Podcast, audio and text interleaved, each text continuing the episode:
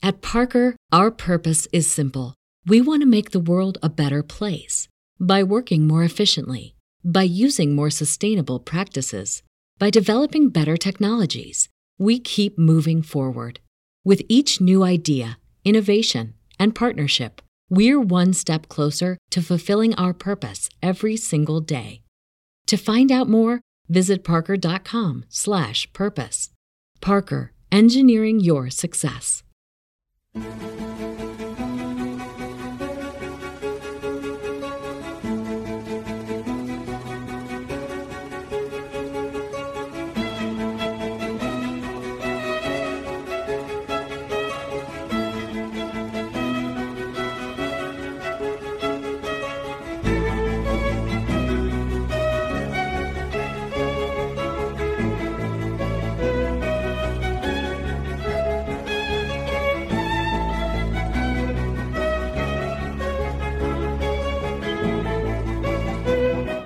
Welcome, everybody, to the Finding Hermes podcast. I hope, as always, you're ready to lay your cards on the table and let that God of the mind walk you through the doors you need to walk through.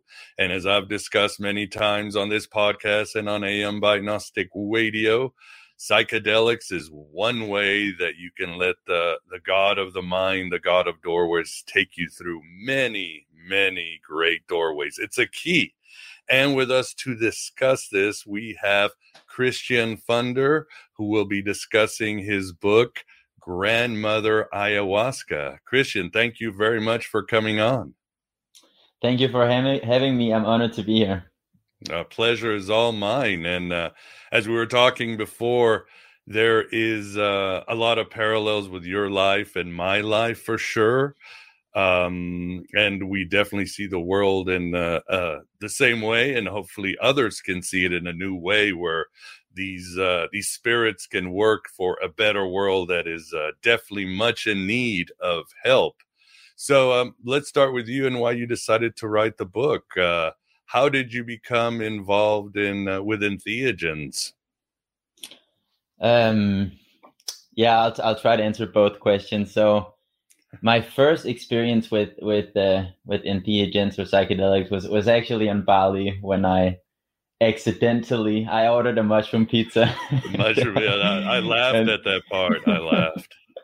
yeah, yeah, but then I I didn't. You know, they were famous for their magic mushrooms, and maybe I should have anticipated this. But then I just you know had this very special pizza, and it was very very profound experience you know i i actually did it alone so no TripSit or anything but mm-hmm. i just sat there by the ocean eating my pizza and then at some point you know everything just got so in, you know emotionally felt pregnant of feeling and intensity and i was just witnessing this miracle unfolding while i was sitting there crying in my chair you know out of this tears of you know in, intensity and happiness and beauty stuff so very profound. But um then what what brought me to ayahuasca what what the book is about there was a suicidal depression.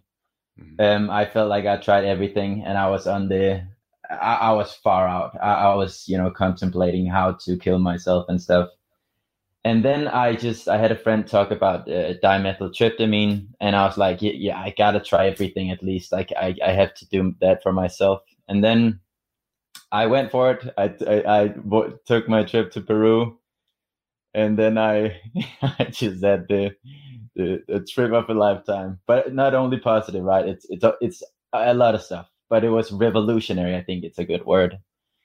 And then these, you know, past three four years has just been trying to integrate or land. I'm still integrating, I guess. yeah. Yeah, and uh, for the audience, uh, Christian's book is uh, not just about ayahuasca, but it's about uh, philosophy, mysticism. It's a very broad book, as as I mentioned, on how we've become disconnected with the cosmos, as you quote Carl Jung, and how we can become once again connected to our ancestors, to ourselves, to the world. So your book is uh, very encompassing, I would say, and of course, uh, you quote a lot the work of uh, Terence McKenna. How did he Mm-hmm. inform your views? Was this after your uh, ayahuasca and you struggling with depression, or were you always into him? Uh, I, I, I so so after the experiences, right? After I, I my, like my ontological sandcastle just has been destroyed, you know, by by psychedelics. I, I just got it was it's just so weird, you know. It's like you you're invited into this incredible mystery, which establishes some kind of ontological priority. You can't question the validity of what has happened. You just have to deal with it. And that was just way too crazy, and it didn't suit with with the worldview that I've been handed so I kind of felt like, okay, I, am kind of a curious person. I, I think I could call myself. So I, I just I didn't accept the fact that this this was so weird. So I just you know I, I, I quit school and I just studied and read and you know meditated every day all the time just because this I couldn't just leave this to it you know. And then I found Terence McKenna and Aldous Huxley and Henri Bergson and Schelling and Whitehead and all these uh, you know philosophers that has become deep a part of my life they may be dead but they are you know they, they're very dear to me and their philosophies has deeply helped me integrate my way back into this world. Um so yeah i met i think if you're a psychedelic explorer you kind of meet terence mckenna along the way somehow. You have to. I mean the men's work is groundbreaking on all yes on all fronts when it comes to psychedelics. And I love in your book, you talk how, uh, as Jung said, we've been disconnected with the cosmos, but to Terence McKenna, we've become disconnected to the chaos. And by chaos, I think of uh, the dream time, the lunar world, uh, the right brain, the holistic, the serpent, you know, the part that civilization to be more efficient kind of marginalized and we've become our collective psyche has become unbalanced and uh, you were talking it was uh, very touching how you you talk about your depression and i could relate because like you for years every day i was just miserable i was like uh, the movie the joker or donnie darko you wake up every day and you just feel like hell and at some point it seems death is a step up and um, mm-hmm. suicidal thoughts and I was reflecting, well, why was I depressed? And then I kept thinking of uh, recently I've learned, uh, I think, who hit it on the head. A friend showed me a quote by, I think it was James Hollis, and it talks about when you want to die you don't fit, what happens is that your worldview is wrong and it's your worldview that needs to die so that your ego can find a new purpose. And each one of us has a different purpose. And I think, uh, do you think that's what happened to you? You were caught in the wrong worldview. You thought uh, Christian had to die, but what had to die was this worldview of uh, this solar, civilized, logical worldview, and something more organic had to come through, and the psychedelics helped break that open.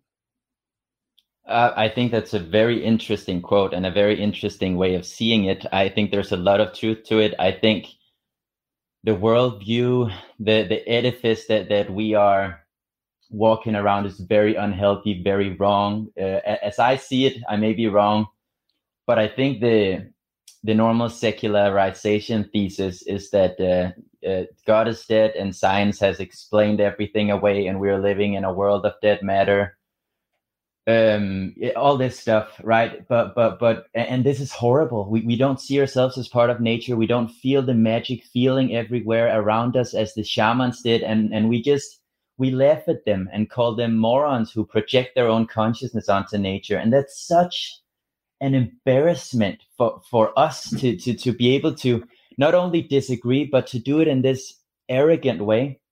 And i think what the psychedelics do and I'm not saying that there are other doors into this mystery, right? But they shed off these cultural layers and take you into this felt primal body magical mystery, very intense mode of pregnant feeling where it's everything is just you, you feel the world around yourself, right? You you you see that the mind is some kind of gateway into this cosmic experience you're part of, right? It's just reality is magical and we shouldn't explain that away right it, it's beautiful but it's intense and i also think that this intensity is what scares us in many ways and why we guard ourselves from it right Um, but Heidegger is one of the philosophers who said that it, um, it's very important. The, the, the, way we see the world, our worldviews are not unimportant. We can't just disregard them because, yeah, you can think whatever you want because the truth is just the truth, you know? But because we are a forcing agent, we, we manifest the world we think we live in. So if we think we live in a world that is of dead matter, in a like a machine, and we're opposed from it, then that's the world we create, right? It's it's very important to change worldviews. Yeah, I think. That's really well said, and uh, I certainly agree with you on that one. And uh, yeah, and the paradox is uh, we become connected to the world, to nature. We become connected to ourselves, our true selves, primary selves, the serves the selves that that has a purpose. Which again, Jung individuation, which is doing what mm. you're supposed to be doing in this earth, your purpose. We all have one, and we've become disconnected. And when you talked about your um, experience in Peru, it reminded me of me doing uh, ayahuasca ceremonies with Santo Daime. And I, I, laughed. Yeah, yeah, I was with the church in, uh, cool. in Portugal. Um, and I laughed because the well, uh, with empathy, because the horror you experienced the first two days brought me back to the horror I experienced. Because, yeah, it was like all my insecurities and fears and worries and doubts were hit on me but a thousand times. All my bad memories mm. were attacking me.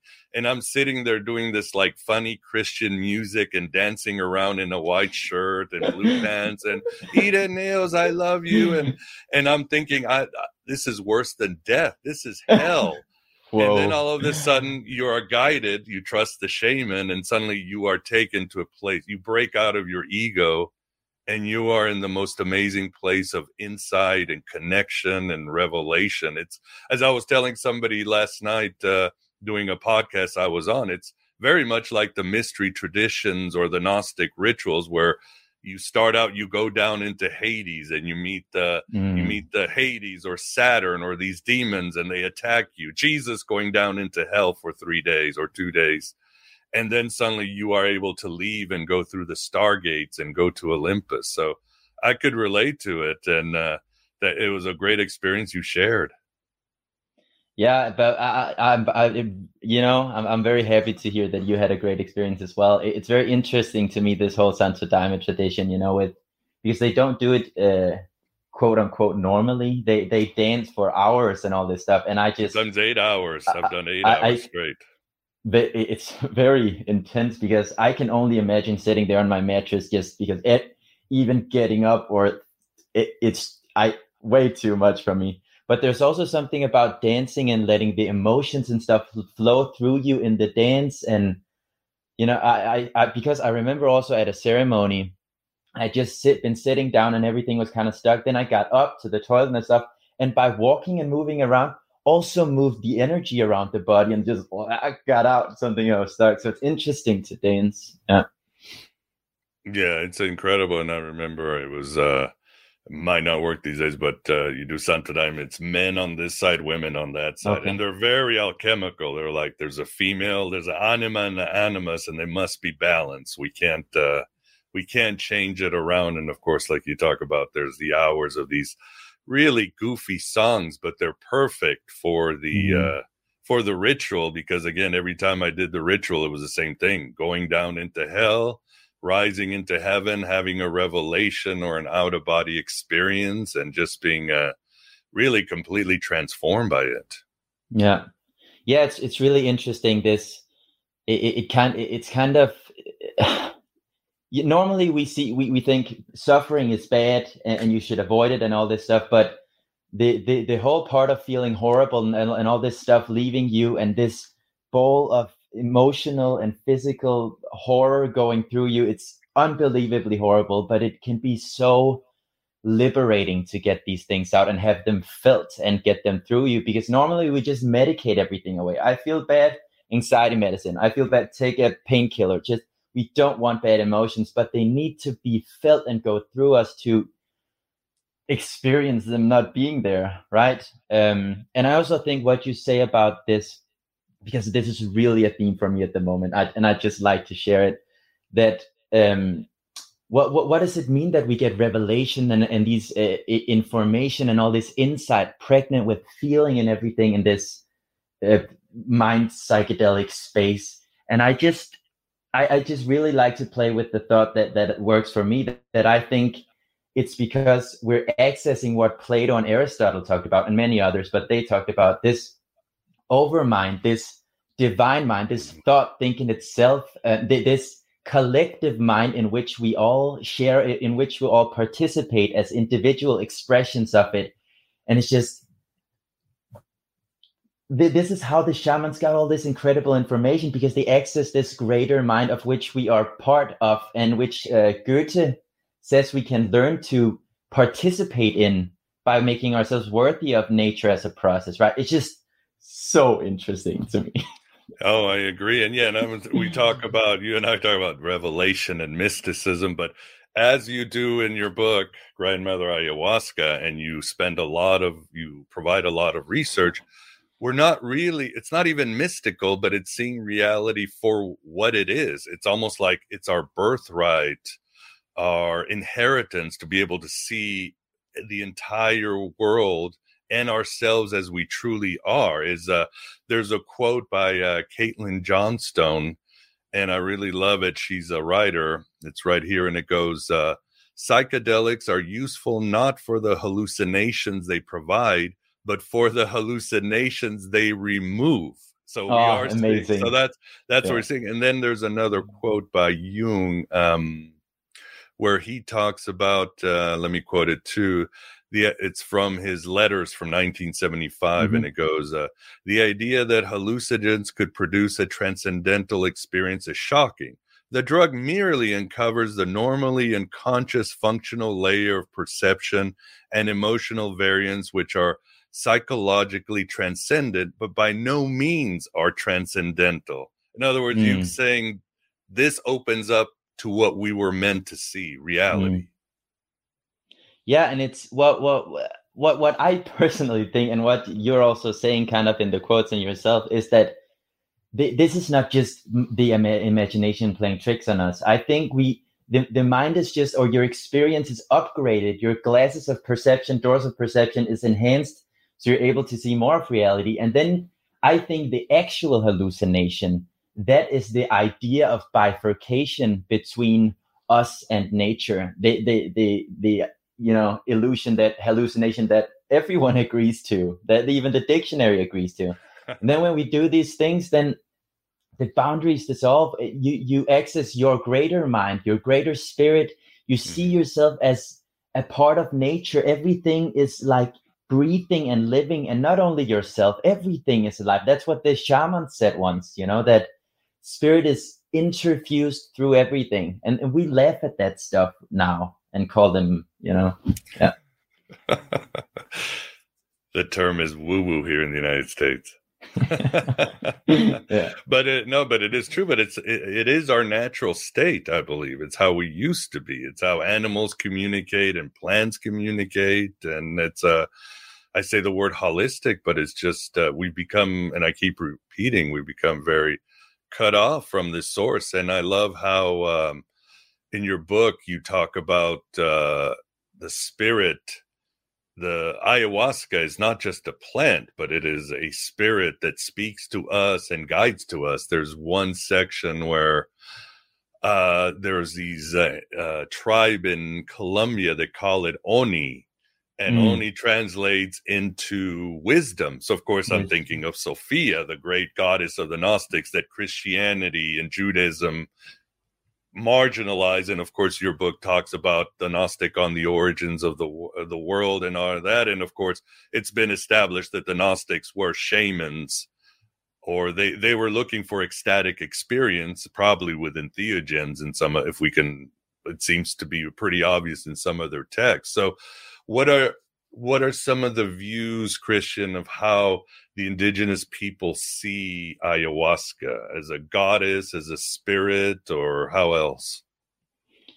Um, well, uh, it, it it is the name for the for, for for for the medicine you drink, but behind the medicine it's not just uh, as, as we would call it neurons and uh, molecules interacting. There's a living breathing plant spirit behind this medicine. And for each medicine there's a different spirit with a different personality and different things to teach you. But but ayahuasca is is the, well i think it is the santo daime tradition who calls uh, her the queen of all teachers or the teacher of all teachers. Right. so a very powerful spirit which is who is female and um, living uh, intelligence taking care of us with compassion and love. And i just find this so incredibly interesting because to the western rational mind that is just laughable that a plant is, has a spirit and it can talk to you and it's wise. And i would say so much horribly much wiser than i can ever hope to be. And i don't even want to compete you know i just um but but but also i think it is also somehow interwoven with this idea of the conscious earth and that that it is somehow speaking to us through these plants that it is the kind of com- communication. And i just find this very very interesting to relate to the idea of the the um, well whitehead's god but also plato's uh, sort of plato's um, the the the trio trio of the good the true and the beautiful because it is just to me, the, these plants and these spirits, it is just the purest, most perfect, incredible, wise example that that we can learn from. It's just for me, it's just very natural. Of, of course, they are our teachers. Of course, this is like going to school. Of course, this is how we should learn from the living planet, from from which we grew. Right? We're not opposed to nature. We're children of this living intelligence, interfused through everything, and it just it Whitehead talks about this um, um, that there's this lure for feeling of a consequent nature of God, which is like the uh, experience, the process holding all other experience, which he calls the fellow sufferer who understands, who guides us towards truth and beauty, self transcends all the time, and it's just makes sense to me. Makes sense. yeah, beautifully said, and. uh it, there's another part of your book you talk about another Colombian legend, and it goes that uh, how ayahuasca came, and it was uh, there was the sun father who impregnated the woman of the earth with his gaze, and I really love that. There's beautiful mythology. It reminds me too of uh, in the the Gnostic, the secret book of John. That's how creation happens. Is that the the one impregnates the the the divine female presence bar below by looking into her, and these things are created. Whoa. So, uh, it and of course the idea, as you mentioned, Santo Daime, where you have uh, uh, Ireneos, Maestro Ireneos, she's walking through the woods, and this woman appears ah, and yeah. teaches him how to put these two plants together, and it's a amazing legends. Uh, any other favorite myths from uh, from uh, South America that you like? Uh, they, they, I, I think I, I really liked the, the two stories you just said, especially the one about Irino, where he was taken into the forest and fasted and met this beautiful being that who told him to do this. Um, I also I, I, I wrote about the other story in the in the book about Yube, about where where he uh, fell in love with this snake woman who told mm. uh, who taught him about ayahuasca and it's hard to say what's true and what's not. And i to, to, some extent i don't even think it's relevant. I just think it's interesting how there are all these different stories of how and they all share the same theme kind of the ones i've read mostly that the plants or the snakes or the spirits taught them to make the medicine. Um that that, that is what i find really interesting ultimately. Yeah um, indeed. And yeah. um, and uh, for the, t- let's get into a little technicality. Tell us how ayahuasca is made and what are the effects on the brain. And I know I, my uncle used to teach me how to make ayahuasca, but I was, you know, that was Whoa. years ago. No, I completely ignored him because I was not okay. wise. I just wanted the effects, you know. okay. but tell, how is it made?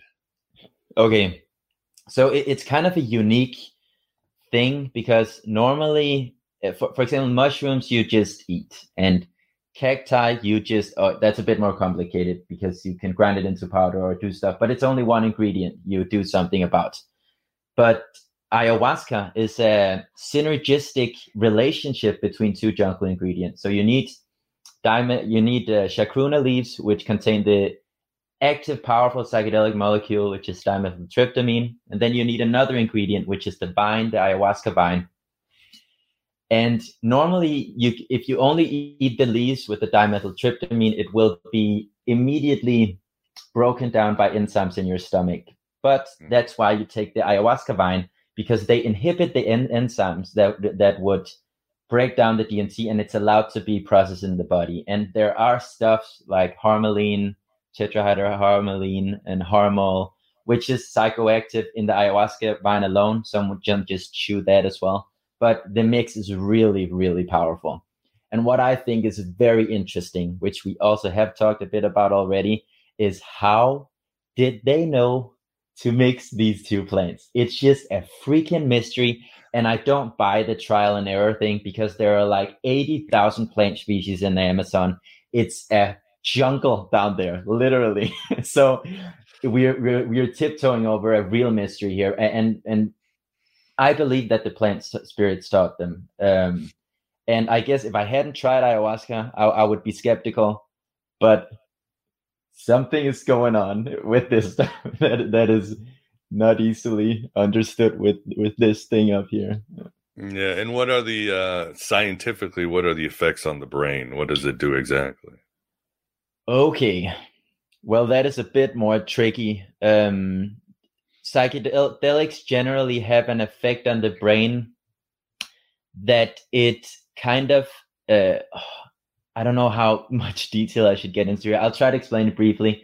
That it inhibits something called the default mode network, which is a kind of a set network of different brain areas that normally has the job of um, controlling and structuring the brain. So, so, so it's very rigorous in its way of operation.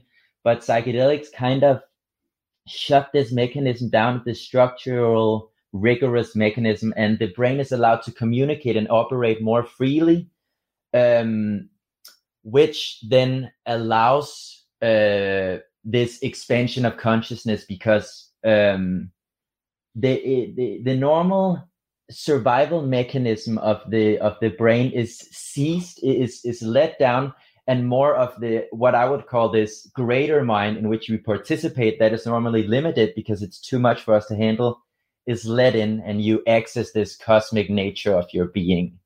Yeah, kind of. I think that I hope that was somewhat okay. Yeah, yeah. Maybe um, it wasn't too technical, even. No, yeah. no, no, no. People can do, Google is your friend out there if you want the charts and everything of the brain and and ayahuasca. it, it is considered the most what potent narcotic in the world. Um, well, so some people say that salvia is above it, but but I'm not. Uh, it's not like a rank list. I definitely say ayahuasca was way up there as dimethyltryptamine. Um, not, uh, yeah, I wouldn't recommend anyone starting there for sure. No, no. I mean, even as we talked, I remember going to my my uncle's church, and he'd have the dime dime there, and I'd be like, "There is no way on earth I'm doing this alone." the the thought of doing ayahuasca by myself terrifies me more probably more than death because it's it's something wouldn't you agree it's something you really do need the the buddhist sangha or the egregore you need a a leader to take you for it to be worth anything right definitely it's it's just so powerful yeah. um and it just you first of all, being in a room with other people who is there to heal and share with love and all this stuff, you create an energy in the room which you all n- are nourished and helped by and, and strung together in this web of love and an inter experience. And then the songs which guides you about the shaman, the Icaros, the people that helps you if you're in trouble. Mm-hmm. Um, and I just I could not imagine that it's completely crazy. For I know people do this alone, and I guess okay for you, but I just couldn't imagine. And it, it's it's hard to understand, but you can get to a point where where where you just you can't you don't even necessarily know how to breathe right you you you you might need help with stuff and uh, you might sh- you know shit your pants and it's nice to maybe possibly get some maybe help with that because you don't want to shit in your sit in your shit for hours right it's just very basic stuff you might need help with yeah, it's a complete purging. It's a purging of your egoic constructs that are, as we talked, uh, you and uh, you, your life and my life, it, it were actually deleterious to our psyche. We had the wrong view of the world, and it's certainly purging to the body. I would laugh because there'd be rituals where I'd be like, all right, I'm gonna. I ate before the ritual. Of course, I'd be running to the bathroom and blah, and just it was just painful but then there's rituals where I would still fast the whole day and I'd still be going to the bathroom. Yeah, and then I yeah. realized it really is purging every cell in mm. my body, my psyche, my whole my aura is being purged. It's it, this purging element is so interesting to me. It's I I think it's very uh, I've gone through some powerful purges and it's really really uncomfortable, really uncomfortable. But and I don't understand because I fast too what is but i because i'm seeing what is going out it's mm-hmm. horrible it's oh, it feels horrible and it kind of gathers into this ball which kind of slowly moves through you and it has a personality and way it looks and all this stuff and it's alive and it gets out and i'm like we think that this body is just you know sinews and bones and muscles but it's you're just you're just inhabiting some kind of magical creature and I, I really like what Schelling says that that what is happening is that nature, we are nature giving birth to itself. Na- everything from the beginning, it was atoms and gas constantly transcending itself to feel more and become more of itself. And here we are in this cosmic achievement with this magical thing we just inhabit each of us. It's just and it is absolutely a freaking mystery what is going on right here yeah it's, indeed it's, indeed yeah. yeah. you realize your body it's an entire cosmos on itself and what you think of it is uh completely different and uh I, it's interesting for example my uncle he did it for years so he could actually like take a little, you know, ayahuasca and go out and do his day, grow plants, go see friends because it was. And then the, you go to the Amazons and you have the big uh, ayahuasca villages, and kids are taking this very potent drug mm. that would knock any adult, but they're used to it. It's part of their life, and they're connected to the forest, and their diets are great. So it is. uh it is fascinating. So I guess this leads me to the other advice, and I've stressed this on the show and many other places, is that don't go at it alone, right? You need a good uh, hierophant or shaman or elder to take you there, right? Very much. And I'd also, not only that, but I would also, not just anyone. There are many charlatans out there that just want your money, and some also, I just have to say how it is. Uh, some also just want to take advantage and have sex with you um, when you're under the influence of this stuff. So just have have them recommended whoever you're going for. It's really important. This is not for fun. It has to be done the, the right way when you go into these realms because it be, can be such a powerful experience in, in many ways, good and bad, uh, depending on how it is done.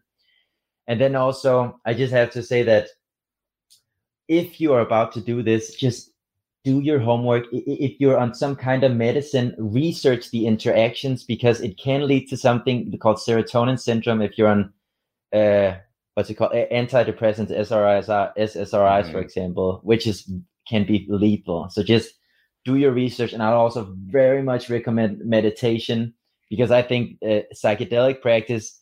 I, a, a lot of the people I do it with, we basically just sit for ten hours and meditate so it's nice to have familiarized yourself with your own spiritual interior before you know go to the swimming pool before you go into the ocean you know Enjoy all your favorite sports like never before at BetMGM. Sign up using code CHAMPION and receive up to $1,500 back in bonus bets if you don't win your first bet. When you register with BetMGM, you'll get instant access to a variety of parlay selection features, live betting options, and the best daily promotions in the business. And with BetMGM at your fingertips, every play and every game matters more than ever. Remember to use code CHAMPION and receive up to $1,500 back in bonus bets if you don't win your first bet. Place your money line, prop, or parlay bets with the king of sportsbooks today. BetMGM and GameSense remind you to play responsibly. See BetMGM.com for terms. 21 plus only, Virginia only. New customer offer, subject to eligibility requirements. Rewards are non withdrawable bonus bets that expire in seven days. Gambling problem? Call 1 800 Gambler. Promotion, promotional offer not available in Washington, D.C. At Parker, our purpose is simple. We want to make the world a better place by working more efficiently, by using more sustainable practices, by developing better technologies. We keep moving forward. With each new idea, innovation, and partnership, we're one step closer to fulfilling our purpose every single day. To find out more, visit parker.com/purpose. Parker, engineering your success. Yeah, you, you do talk in your book, uh, Grandmother Ayahuasca, about meditation and how it's important. And it reminded me of this quote by Aldous Huxley. It goes, uh, "An idiot doing acid is still an idiot. On, is still an idiot on acid." So, in other words, the you know, what he's saying is the the the psychedelic isn't going to cure you. There's a lot more to it. You have to put uh, a lot of legwork into it.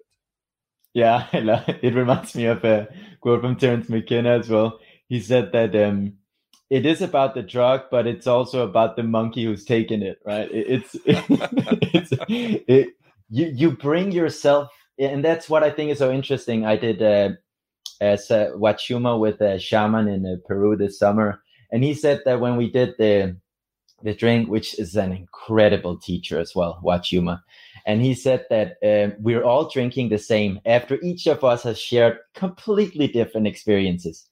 We all drank the same medicine. Isn't that interesting, right? So it's not like everyone is experiencing a completely different adventure, which is to me saying that this medicine is just showing your own interior to yourself, showing what you have to work with, what you have to deal with, the places that you have to go to and see. That it's just a teacher for you, right? It's yeah, I think it's real beautiful, and I think it's great that you uh, you are a fan of Aldous Huxley as well. I just I love him so much. Have you read Doors of Perception? Oh yeah, of course, of course. Yeah. yeah. What do you think about it?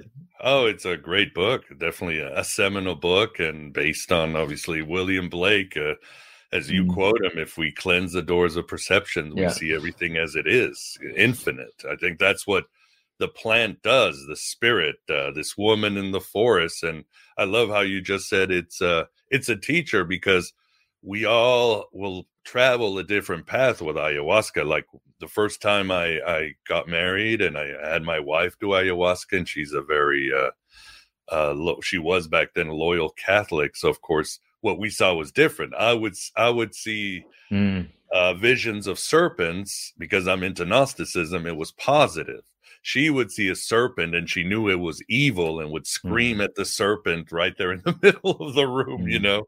So it, it really, like you said, we're all going to, our cultural backgrounds and everything are going to influence the images and symbols we see. Very much.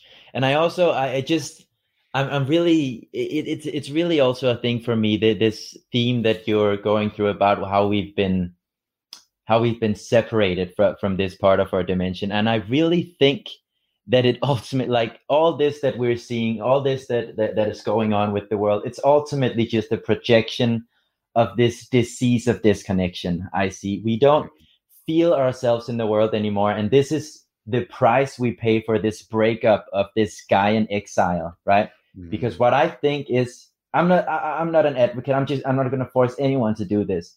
But I think if there was once every month, every full moon in every greater city, a possibility for whoever felt the call to participate in a ceremony, not just mass producing pills with psychedelic stuff in their ceremonies with songs and love and openness and shamanism, nature, then there would just happen something radically different because not feeling yourself as a part of the living world and living mystery from which you are growing and see yourself as this isolated stranger in a world of dead matter that is toxic stuff that's like a fish away from water. And i'm not i'm not a missionary. I'm not going to come here and say what's right and wrong. Whoever believes what they're going to believe. But i do think that it's important that we see and feel ourselves as a part of this living breathing planetary mystery right? It's yeah.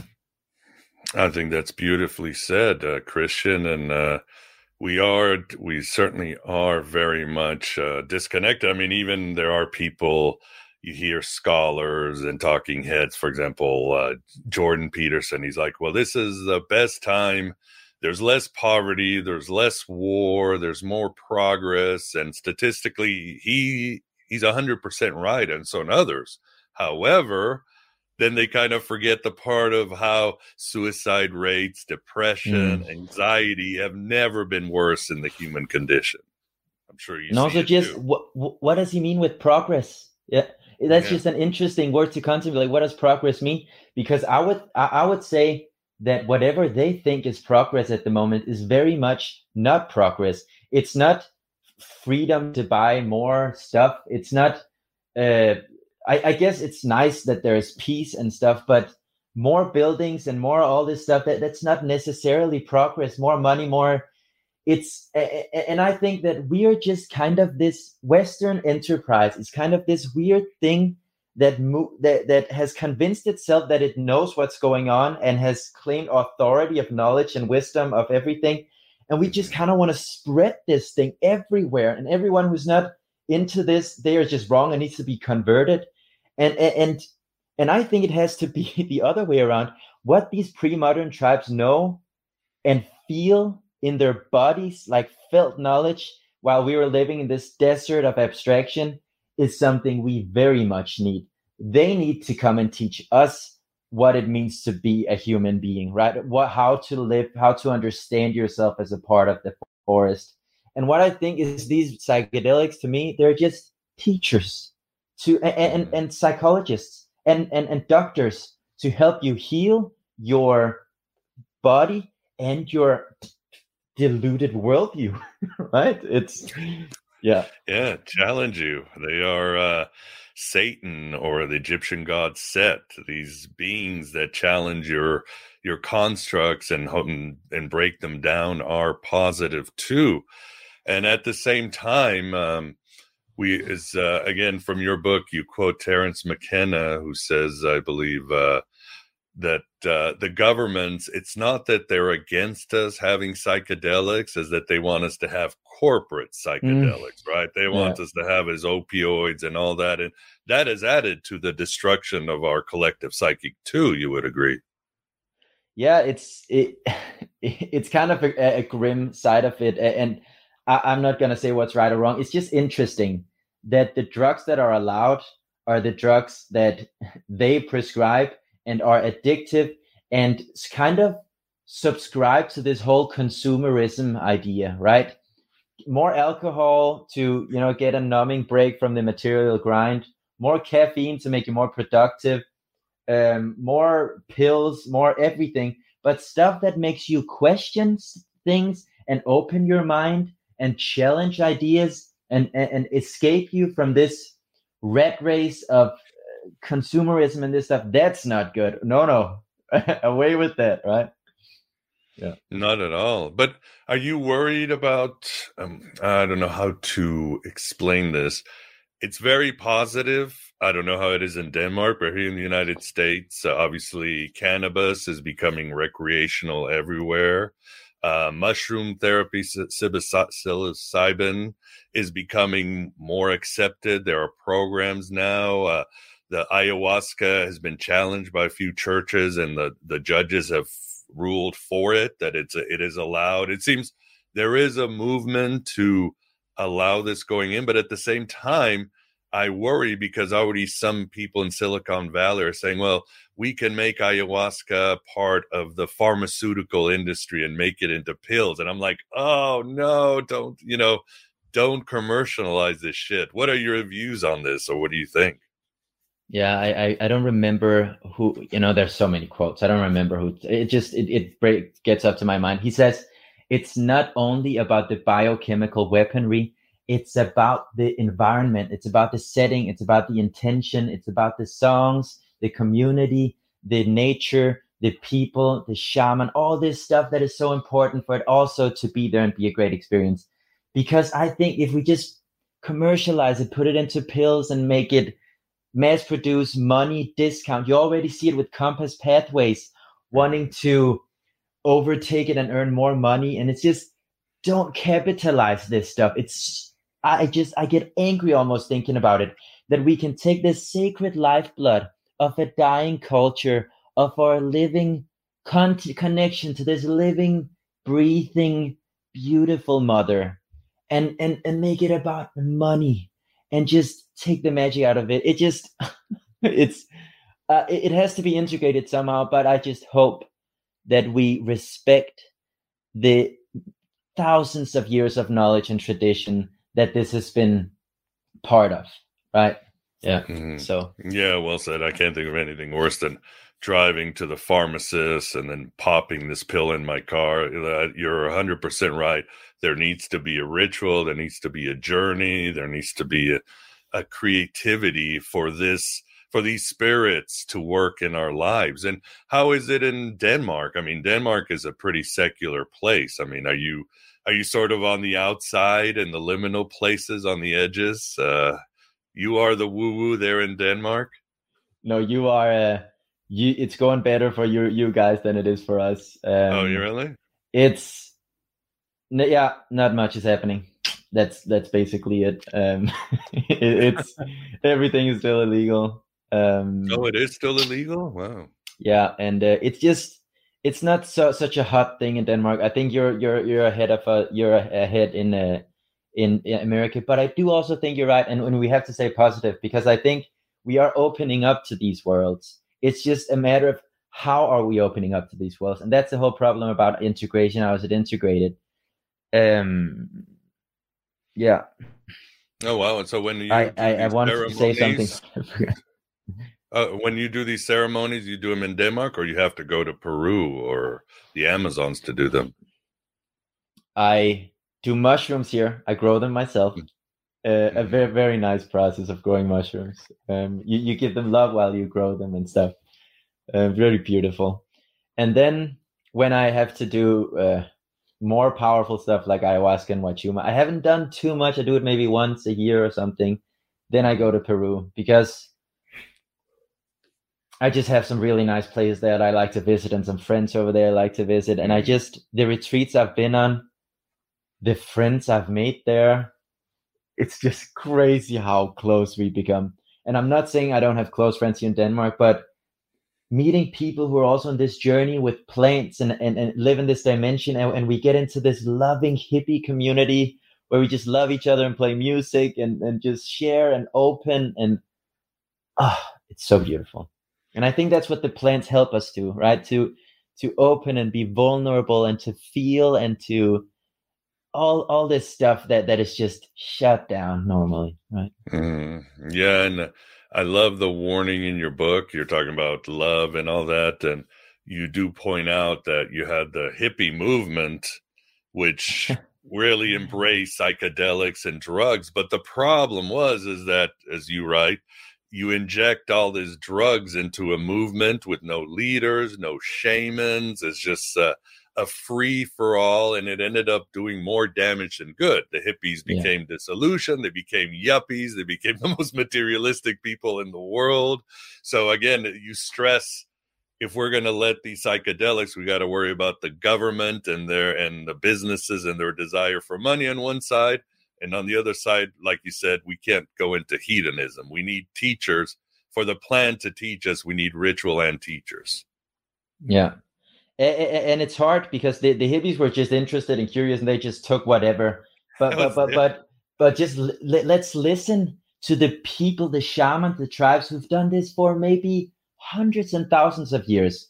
Eh, there, there, there may be a reason that they all share the way in which they do it in a ritualistic setting with shamans and songs and respect and humility and all this stuff, and not just I just doing a psychedelic and going to a party. Think like I just it's it's completely insane to me. And I guess I, am not gonna say what's right. I, I respect people who do that, I guess, but it just it just doesn't work for me. It just there, there's just and I think it's really important to to bring in hum. It's a way to respect the plant teachers as well. To to to to have this room where you do it where it's not just going to a party or popping a pill before work to make you more productive. I really get triggered by that. There's a lot of uh, uh, there's a lot of these articles and stuff which says that psychedelics can make you more creative for work and productive and, and you've misunderstood. It's not about making more money. It's it, that's not what this is about. It, it's it, i just think it's so important that that we get information and this stuff yeah, yeah. And, and have you uh, seen any studies that show scientific studies that show the benefits of ayahuasca? Something you might want to share with the audience? Um, yeah, uh, uh, I, I, wrote a whole section of uh, studies in the book about benefits from ayahuasca, and it was and also I have a whole chapter which I yeah you read about all, all, all the experiences from different participants. And yeah. it's not always nice. It's sometimes also just horrible. It's not always pleasant.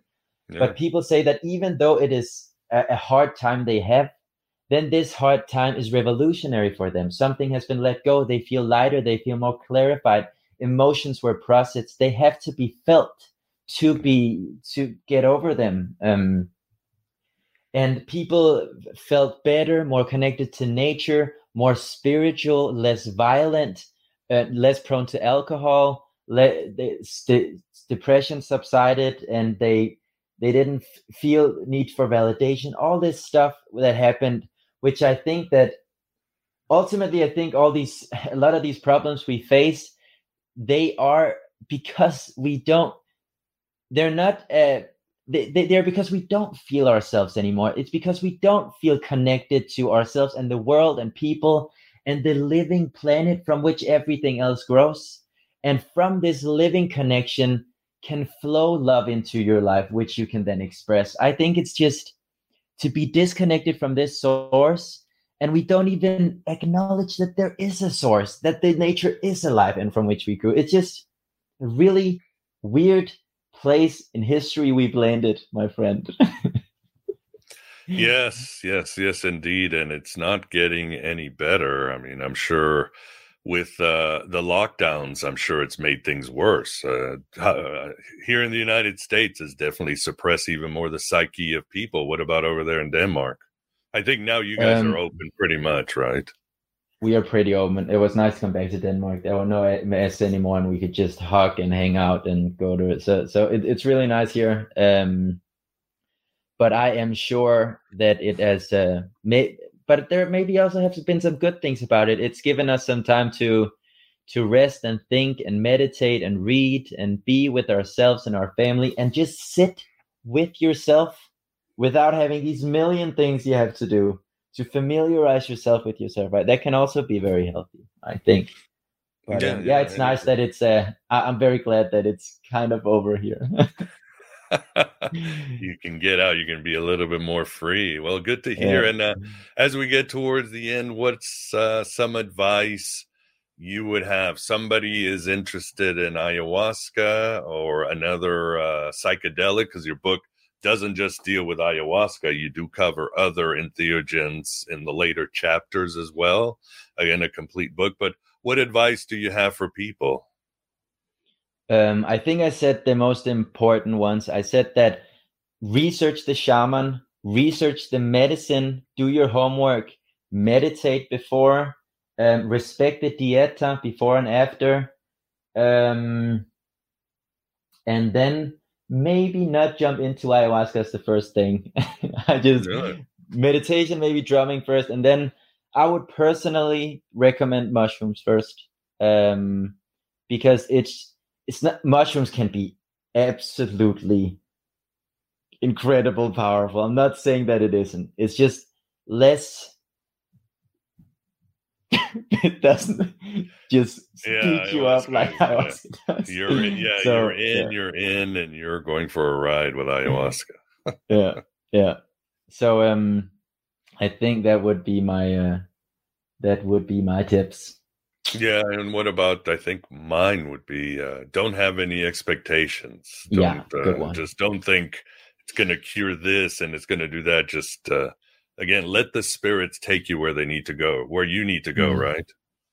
yeah ve- very nice and i think it's it's okay to have an intention uh, uh, uh, an intention but where, then leave it you know that don't cling to it don't try to hold on to it don't try to control the experience because i really like the idea that um, the ayahuasca vine uh, shapes to yourself like it shapes to the vine on which it grows it adapts to your being and just have faith that it knows what's going on and what's what works right it's just yeah Beautifully said and, and great advice. And for the audience, I definitely highly recommend you get uh, Grandmother Ayahuasca. It's a good book. It's an encompassing book. It's got all the science, the research. It's got the, again, you document the experiences of people, the studies, the history of it, and you bring in all these wonderful philosophers who are trying to understand the nature of reality and the nature of what it is to be a human being. So, uh, and the, obviously the history and anthropology of these uh, tribes in uh, South America who've been exploring and have experienced uh, these spirits and the plants. So, good book, and uh, really appreciate you coming on Finding Hermes, uh, Christian, and good luck with everything. Where can people find out more about you? Do you have a presence on the internet? I, uh, I don't have too much of a presence on the internet. Um, I, I guess my my email, if you want something, that's just info and then the name of the book, Grandmother Ayahuasca, and then dot com. Um, so yeah, just anything if you want to reach me there and there. And I just want to say thank you so much for having me. It's been great and it's been a pleasure and it's been nice to meeting you as well. Oh, great interview, and uh, good luck with all your other journeys, regardless Thank- if it, they're literary or mystical. yeah, maybe both. thank you. Thank you. And there you have it. Another great interview on Finding Hermes with Christian Funder. I hope, uh, as always, that you have now more tools in your toolbox or future tools or opportunities and choices. That's what we do here. And it's always up to you. As I say, you are a unique spiritual being that has unique needs, and nothing wrong with trying new things and mix and matching. Um, I think, uh, or as I've said before, doing uh, 110 hours of meditation is like doing one session of shamanistic ayahuasca. So it depends what you need and how you need it, but both and others will certainly open those channels of communication and facilitate your interior journey. It depends, again, how intense you need it to be or how fast you need to get to where you need to get. And it's always a little bit of experimentation, but the journey is definitely worth it. As some of you might have noticed, I sort of uh, didn't uh, put out a show, a Finding Hermes in October. And that happens. I mean, I'm very appreciative of Vance and the production he does and being a co host. I appreciate Nate coming on and helping out. I appreciate Luthien being the webmaster and others of you who help a lot, like uh, Sunshine Valerie.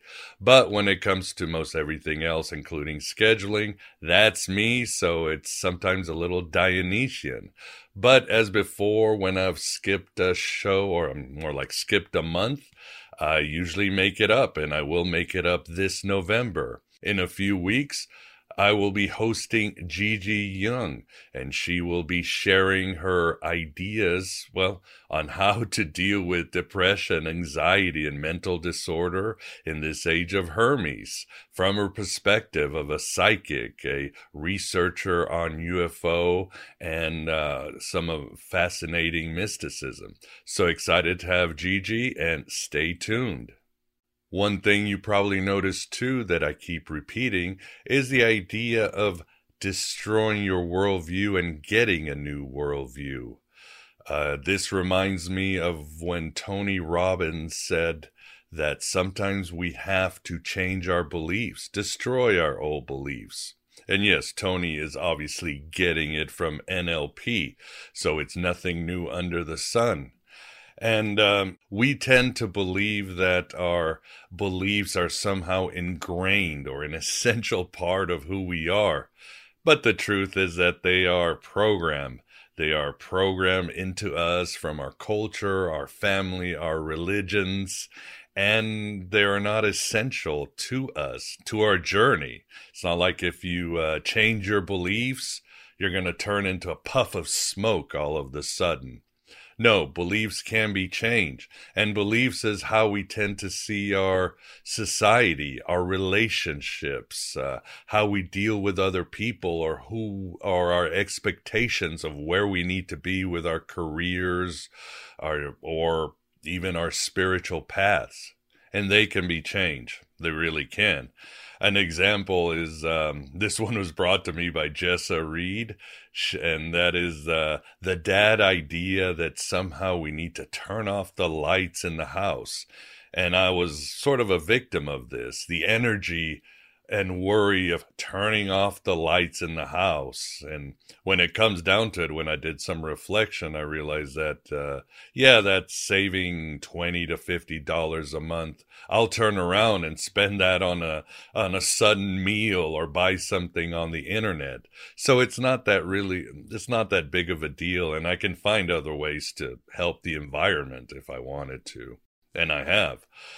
Uh, so these days, I just sort of let it go. I lead by example. I go around and I just turn off lights. I try to uh, explain to the kids uh, why it's good to turn off lights, and I don't worry about it too much. And uh, it's a small belief, but the energy you save well, it's a lot more than uh, turning off the lights in the house. It turns off, it turns on a light in your head and your soul.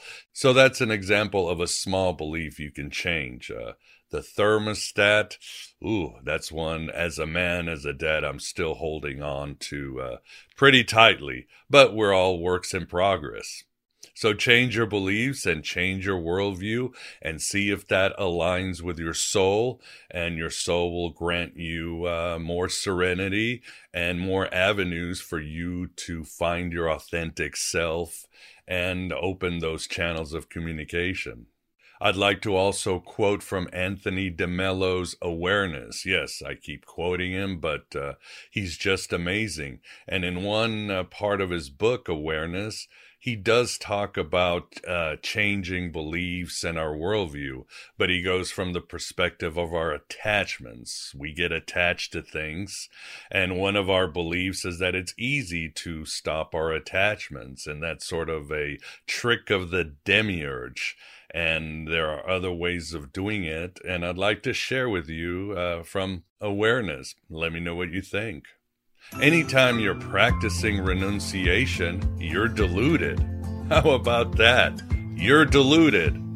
What are you renouncing? Anytime you renounce something, you are tied forever to the thing you renounce. There's a guru in India who says, Every time a prostitute comes to me, she's talking about nothing but God. She says, I'm sick of this life that I'm living. I want God. But every time a priest comes to me, he's talking about nothing but sex. Very well. When you renounce something, you're stuck to it forever. When you fight something, you're tied to it forever. As long as you're fighting it, you are giving it power. You give it as much power as you are using to fight it. This includes communism and everything else. So you must receive your demons because when you fight them, you empower them. Has nobody ever told you this? When you renounce something, you're tied to it. The only way to get out of this is to see through it. Don't renounce it, see through it. Understand its true value, and you won't need to renounce it. It will just drop from your hands. But of course, if you don't see that, if you're hypnotized into thinking that you won't be happy without this, that Or the other thing, you're stuck. What we need to do for you is not what so called spirituality attempts to do, namely, to get you to make sacrifices, to renounce things. That's useless. You're still asleep. What we need to do is to help you understand, understand, understand. If you understood, you'd simply drop the desire for it. This is another way of saying if you woke up, you'd simply drop the desire for it. Well said, Father DeMello, and I think we can call that gnosis, a deep understanding of reality and a deep ex- embedded experience with the all. So get that gnosis and don't fight things. Don't run away from things because then you're tied to them. Understand them, see through them. Yes, that really is gnosis as the Gnostics uh, contended thousands of years ago. Lastly, I want to remind you about uh, my new ebook, 10 Snackable Meditations. Uh, it's been selling well. The reception has been very positive. People have told me these techniques, these sanity hacks, are really working from them.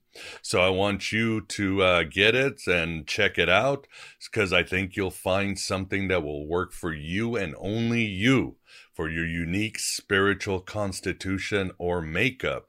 And it's got plenty of exercises from Buddhism, from Christianity, Islam, New Age, occultism. I've got an exercise from Damien Echols, an exercise from Gurdjieff, his self aware exercise, and a lot more. Uh, many of you have told me that you want it uh, as a paperback, Kindle, and audiobook. And yes, I am listening to you and I am working hard to get it out very soon. Uh, so you can have this in the format you need. If you need a paperback to put it in your po- back pocket and take it with you to not seize the day, but save the day so you can get to your next spiritual practice. Or if you need some of these meditations when you're driving to work or uh, going for a walk or jogging, I'll get it to you. So check out 10 snackable meditations. And thanks for those of you who have bought it and the feedback that you have given me.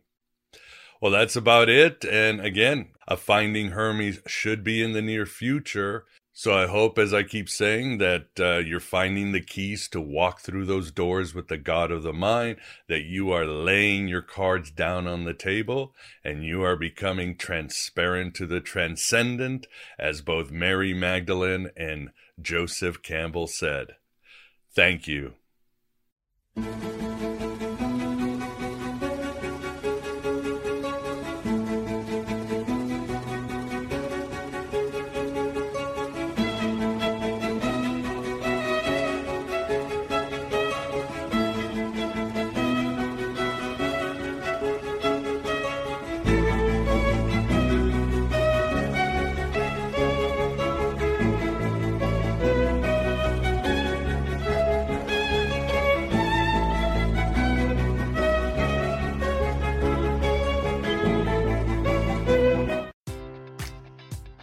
Enjoy all your favorite sports like never before at BetMGM. Sign up using code CHAMPION and receive up to $1,500 back in bonus bets if you don't win your first bet. When you register with BetMGM, you'll get instant access to a variety of parlay selection features, live betting options, and the best daily promotions in the business. And with BetMGM at your fingertips, every play and every game matters more than ever. Remember to use code CHAMPION and receive up to $1,500 back in bonus bets if you don't win your first bet. Place your money line, prop, or parlay bets with the king of sportsbooks today. BetMGM and GameSense remind you to play responsibly. See BetMGM.com for terms. 21 plus only. Virginia only. New customer offer. Subject to eligibility requirements. Rewards are non withdrawable bonus bets that expire in seven days. Gambling problem? Call 1 800 Gambler. Promotion. Promotional offer not available in Washington, D.C. At Parker, our purpose is simple. We want to make the world a better place by working more efficiently, by using more sustainable practices, by developing better technologies. We keep moving forward. With each new idea, innovation, and partnership, we're one step closer to fulfilling our purpose every single day. To find out more, visit parker.com/purpose. Parker, engineering your success.